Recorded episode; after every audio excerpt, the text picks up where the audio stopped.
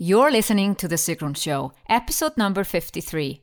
In this episode, I'm speaking to Jasmine Star about how to attract raving fans on social media.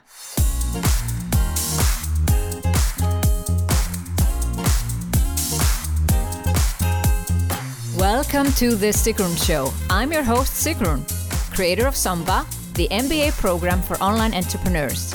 With each episode, I'll share with you inspiring case studies and interviews to help you achieve your dreams and turn your passion into profits. Thank you for spending time with me today. Building an online business takes time. I share with you proven strategies to help you get there faster. You'll also learn how to master your mindset, uplevel your marketing, and succeed with masterminds. Today's guest is Jasmine Star, who decided one day to become a photographer dropped out of law school, picked up a camera, and became one of the top photographers in the world.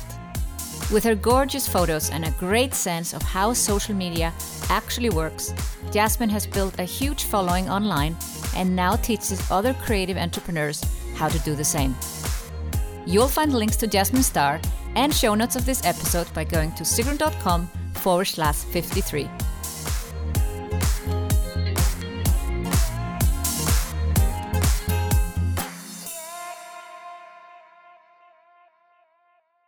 I'm so excited to be here with Jasmine Star. Thank you for being on my show, Jasmine. Thank you for having me, Sigrun. It's an honor.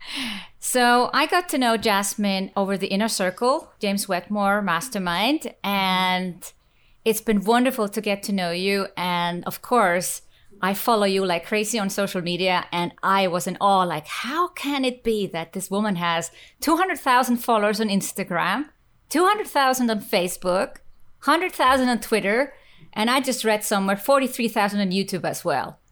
How do you do yes. it? With time and consistency and showing up. Oh, I thought there's like a secret recipe you could share with us today. oh, secret. If there was a secret recipe, I would sell it.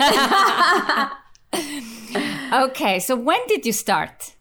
Well, I started my career as an entrepreneur, as a photographer, and that was around 2006 and 2007. Really kind of just stepped into the first time of me actually understanding what it means to become an entrepreneur, to start my own business. And I was highly underqualified. For all intents and purposes, I said I wanted to be a photographer and I didn't even own a camera. So, um, to friends and family, I had just left law school and they thought that this was this crazy idea.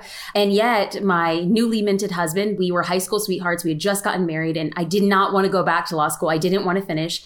And he had said, if you could do one thing for the rest of your life, what would it be? And I said, I want to be a photographer. And he said, okay. Like he told me, I would rather see you fail at something you love than succeed at something you hate. And I think that he gave me the permission that I wouldn't give myself. And he said, for one year, just try it. And then if it doesn't work, you can go back to law school. And thankfully, that year worked very well.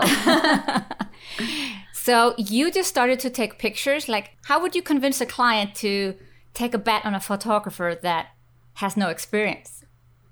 Well, I did that primarily by way of price. I didn't set myself up in the luxury market to begin with. I understood that, you know, people, they give a little bit more grace and latitude to people who are like on the lower end of the budget. And there are people who definitely wanted a photographer, but they couldn't necessarily afford the price tag that came associated with it. And oftentimes clients were booking me, you know, like maybe six months in advance. And whenever they would say, well, how long have you been doing this? And I was like, well, I've been doing this like four months, but your shoot's in six months. So by the time I actually shoot it, it'll be 10 months. So, um, you know, you sell the silver lining, you don't sell the present day moment. Yes, yes, you do.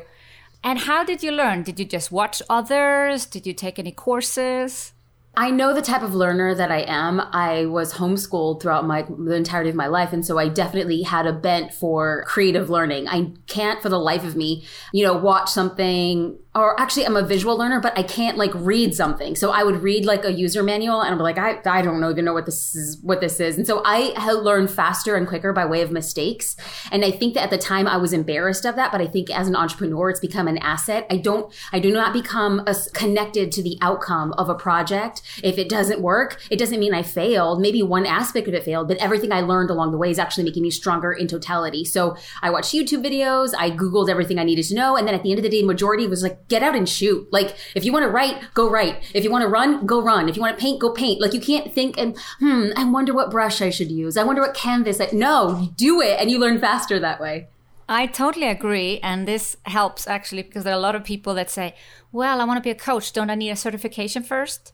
No. Well, I mean, it depends. I can't say that generally. Like, here's the thing I don't want to dismiss this notion that there are people who do go to photography school, who get an MBA, and who go, get their law degree. I absolutely, for all intents and purposes, applaud that. But that's not necessarily everybody's life path. Because there are people who do get every credential, who do get every piece of paper, who do get every diploma, and they still don't have the capacity to run a business or have people know, like, and trust them. The paper doesn't guarantee the end result, nor does the hustle guarantee an end result result. There's kind of like you're going to have to find your own path and then you have to build a tribe along the way. Yeah. So, social media, when did that come into play? You were taking pictures, you were beginning to charge. Did you start with social media right away?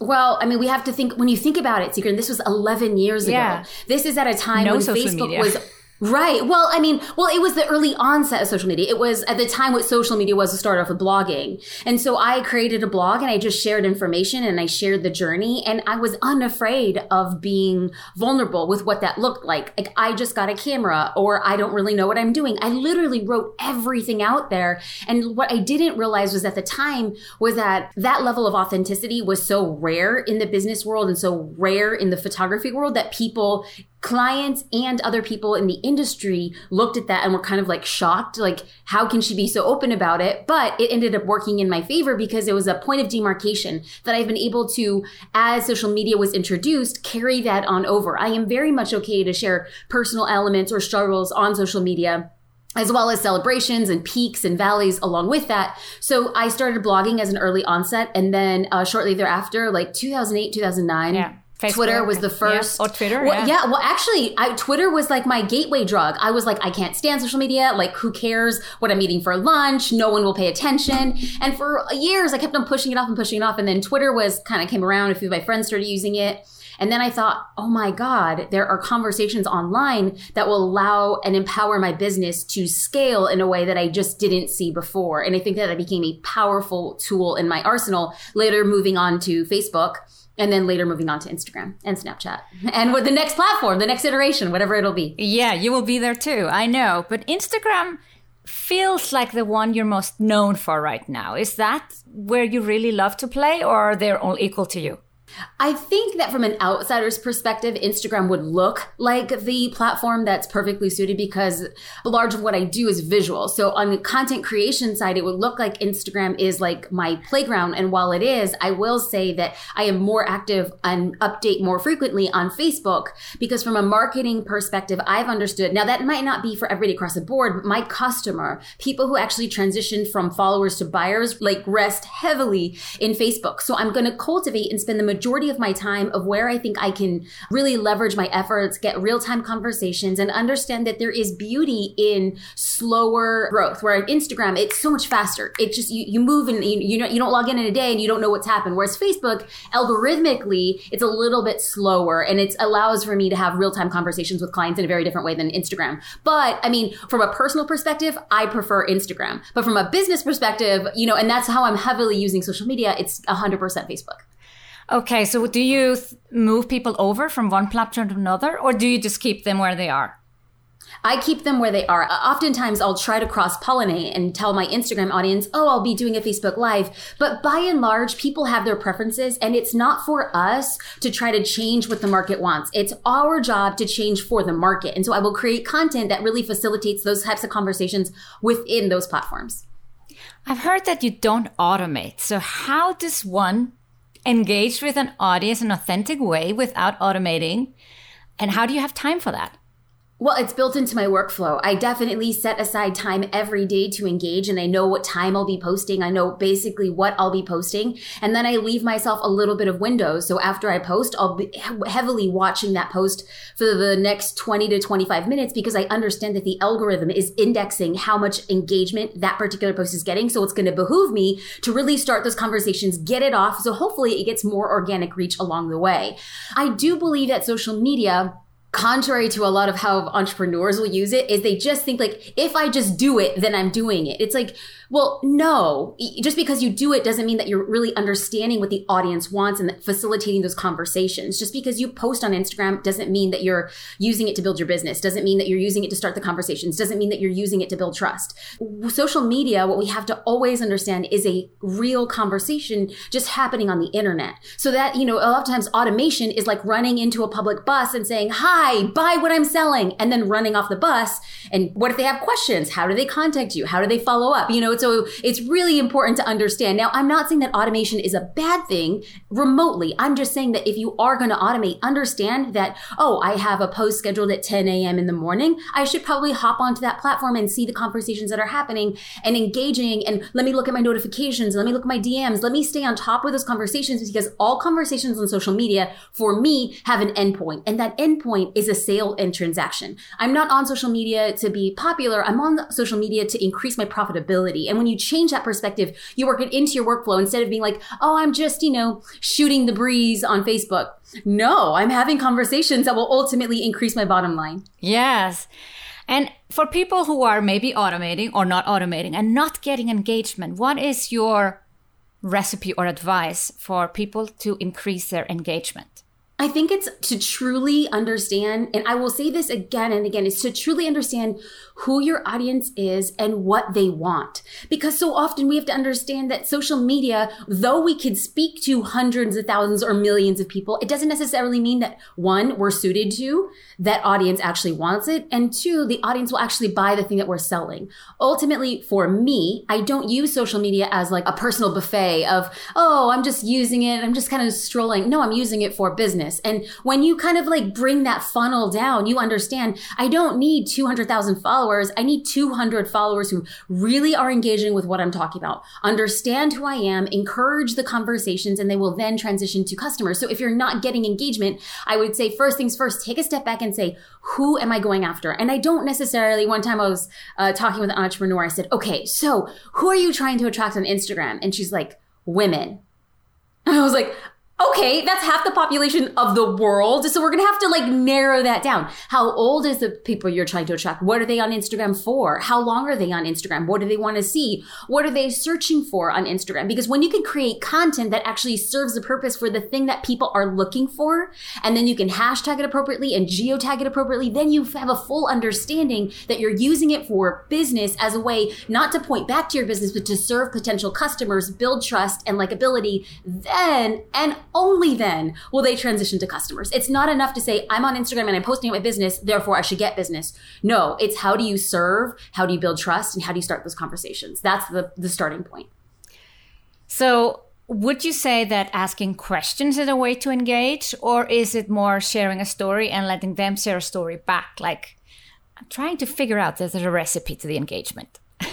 Well, I think that it's difficult to say that there is a recipe because if there was a recipe, we would all be doing it. Now, asking questions for some audiences work really well, and then uh, sharing personal stories work really well. But again, if we were to extrapolate how this truly works, if you and I happen to meet at a cocktail party, I would not ask you a series of 17 questions in a row we would have a conversation. I would share a story or I would say something I like or a helpful piece of content. But more than anything, I would really first and foremost listen to the conversations that you're having with other people. And so on Instagram, on Facebook, how do we do this? Well, we could do that in Facebook groups. What are people asking about the services that we provide. On Instagram, I would serve hashtags specifically for female entrepreneurs or the hashtag work from wherever or hashtag uh, the glitter guide. I want to know what young female entrepreneurs are looking for. And then I can create content that specifically speaks to the thing that they want to see and they want to read. Is it going to be out of the ballpark every time? No, I'll probably swing and miss 18 times before I actually connect with the right kind of person, but that's okay. My job is just to show up. My job is to understand understand the, the digital landscape. My job is to create content that they will find resonating. My job is to show up every day. My job is to ask questions, tell stories, and serve. So, what about the hashtags? I notice when people have, I don't know, certain amount of followers, they stop using the hashtags. Well, I'm going to answer this in two ways. The first way would be like when you have a lot of followers and you start using hashtags, you attract a lot of spam more often than the person because the spammer wants to go to the big account so they can potentially be seen. So there's that. That becomes a little bit of a complicating factor. Although the recent algorithm change for Instagram has really cleaned up a lot of the bots. So it's been a positive thing. Also, that oftentimes you're not going to be seeing the hashtags that big Instagrammers are using because they can actually put them in a comment. So instead of putting the maximum 30 hashtags in the caption itself, they can actually put it in a comment. And because this person will probably get a lot of comments, nobody's really scrolling back like the 30, 40, 100 comments to actually see the hashtags that actually took place. So I it could see. be two, one of two things. Yes. So, how do you get them off, for instance, Instagram to your website or, yeah, wherever you want them to go to potentially go on your email list and then buy from you? I'm a firm believer that if you have good content, they'll get off the platform. They'll do it If by they have something themselves you without want, you They'll do it on Instagram, which is much different than Facebook. Is on Facebook, there's so many opportunities to drop links and create lead magnets and move people from different funnels. And on Instagram, you only have one exit link, and that one exit link is in your profile. And so you want to be very careful with how you're using that exit link. So the exit link I always use for a free opt-in. So for instance, uh, for a while I was testing an opt-in for five free stock photos. I'm a photographer. There's a lot of entrepreneurs who need stock photos, so I was able to build my list that way. And then since then have launched Social Curator, and that's basically every month you can sign up for a free social media video tutorial as well as a free stock image. But once I get them on the list, I can actually share the value of what Social Curator is, and it's a digital media solution and subscription for entrepreneurs. And so always like I'm never trying to stuff something down somebody's throat. It's like, do you want help with social media? Do you need stock photos? Do you need the right words to say? Well, then let's have a conversation, and I'm going to give you something of value first, far before you give me your email address. Yes, exactly. So, what would you say to someone who's just starting out and feels like this is a hopeless endeavor? You know, there are people out there with hundreds and 200,000 followers and they currently have 100. Well, well, I would caution people to take a step back and say, like, it's like a five year old stepping on a tricycle and then trying to compare him or herself with the with the riders of like Tour de France. Like, you know, it's like they're just very big But differences. And entrepreneurs do I this all the time. all the time, all the time, and it's normal. So I wouldn't necessarily shy away from like owning that fact, but then also understanding that everybody started where you started. And there are people joining these platforms. In October of 2016, there were 500 million users on Instagram. And as of this moment, and we're recording in August, September 2017, there are over 700 million followers. So in this course of about six to seven months, well, maybe a little bit more than that, 200 million new users have joined the platform. So let's say hypothetically you joined in October of 2016. Well, there's an opportunity for people who have no idea on the platform for you to intercept them as well. And the more that you go out and engage, and oftentimes people say, I'm so overwhelmed. Well, instead of being overwhelmed, being nobody's coming to me, I always say, flip that, flip the pyramid. You go out to others and have them come down to you because so often what we want is a triangle with us at the pinnacle, the peak. People come to me, people look at me. Well, it doesn't work that way. It's you have to go up to other people. You have to start conversations. You have to leave comments, like photos, participate in conversations on hashtags, participate on Facebook groups, part, like leave nice comment on other people's business pages, create content, tag other pages. Like, how bad do you want this? And then backtrack. What do you need to do to get that type of attention? And it is possible. It is feasible. People are joining the platform every day and then in a couple months are just killing it. So it definitely works. Well, that was a perfect summary of what you need to do to have success on Instagram and social media. And you always speak so fast, which I think is great because we really got it. Okay, good. Yeah, good, yes. good. I don't speak fast. You listen slow. Stevens. That's just it. That's it. That's it. Well, thank you for joining me on the show, Jasmine. I really appreciate your time thank and you. looking forward to see you soon again. Thank you. Thank you. I appreciate it very much. Want to turn your passion into profits? Get free access to the seven stages of a profitable online business by going to sigrun.com forward slash 53. There you'll also find links to Jasmine Star and the show notes of this episode. Thank you for listening to The Sigrun Show. Did you enjoy this episode? If you did, please share, subscribe, and give the show a review on iTunes. See you in the next episode.